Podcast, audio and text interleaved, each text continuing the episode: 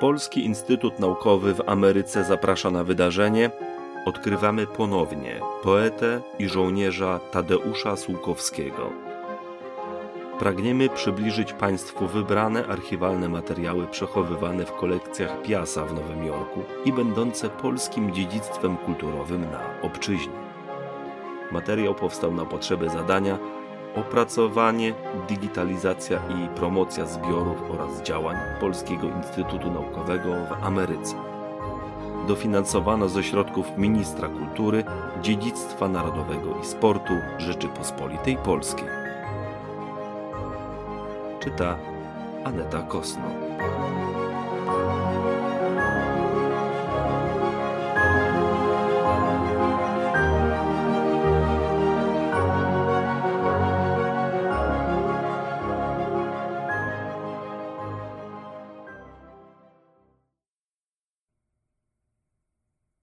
19 sierpnia 1947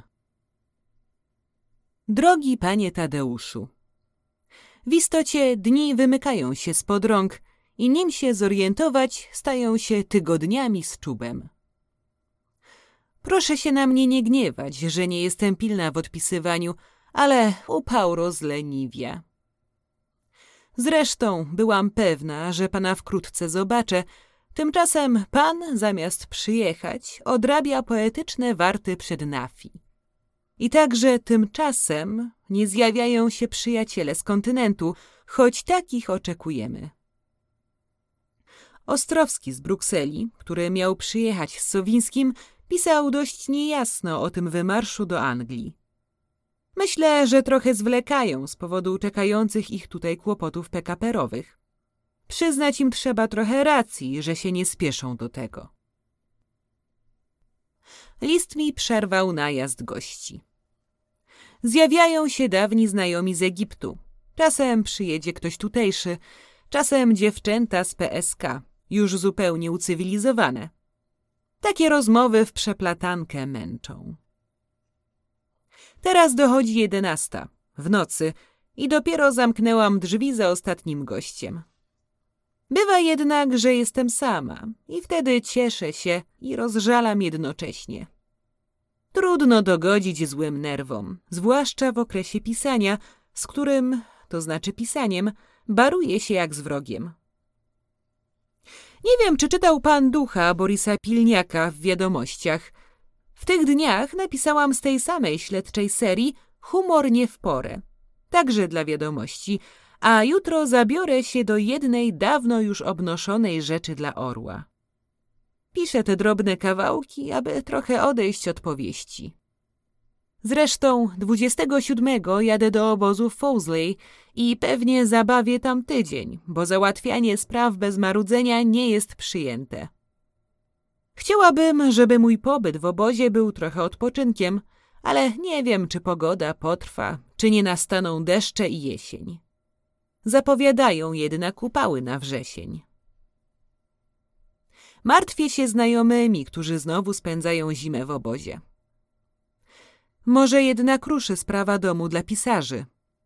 Są jakieś nadzieje, ale wolę nie zapeszać zdradzeniem sekretu. Oczywiście nie rozwiąże to całego zagadnienia bytu pisarzy, ale trochę ułatwi i dopomoże. Nie wiem, jak Gustaw da sobie radę. Jest jednak dość ruchliwy. Pisze teraz dużo, więc może uda mu się uchwycić grunt. Niepokoi mnie przymus pracy. Nie ze względu na mnie, bo przekroczyłam granicę wieku określoną dla kobiety. Boję się o pana i tych innych kolegów, których mogą dowolni zatrudnić. Będę o tym mówiła w związku. Może coś wymyślimy, ale nie bardzo widzę te inteligenckie zajęcia w polskich instytucjach, które robią bokami. Mówi się o łączeniu firm wydawniczych, które właściwie już stanęły, bo nie mają pieniędzy, papieru i czytelników. Z tymi jest coraz gorzej i nic się nie robi w tej sprawie. Jak jest w pana obozie? Czy są jakieś intelektualne rozrywki, odczyty, dyskusje? Teraz widzę uśmiech pana, piętnujący moje społeczno-kulturalne nawyki, ale intencje moje nie są takie idealistyczne. Mają już takie cechy merkantylne. Chodzi przecież o odbiorców. Jeżeli tak dłużej potrwa, nabędę talentów handlowych i zacznę robić konkurencję Wańkowiczowi. Kto wie, czy i w panu nie tkwią zadatki, bo dlaczego pilnował pan akuratnie Nafi, a nie baraku komendanta obozu albo tajnych dokumentów kancelarii? Nie snując już dalszych wniosków, proszę o cały wiersz, bo ładnie się zaczyna. Serdecznie pana pozdrawiam i życzę wiele dobrego. Herminia Naglerowa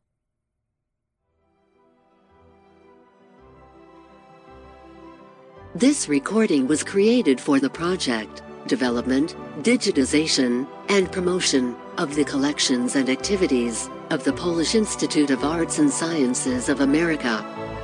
Co-financed by the Ministry of Culture, National Heritage, and Sport of the Republic of Poland.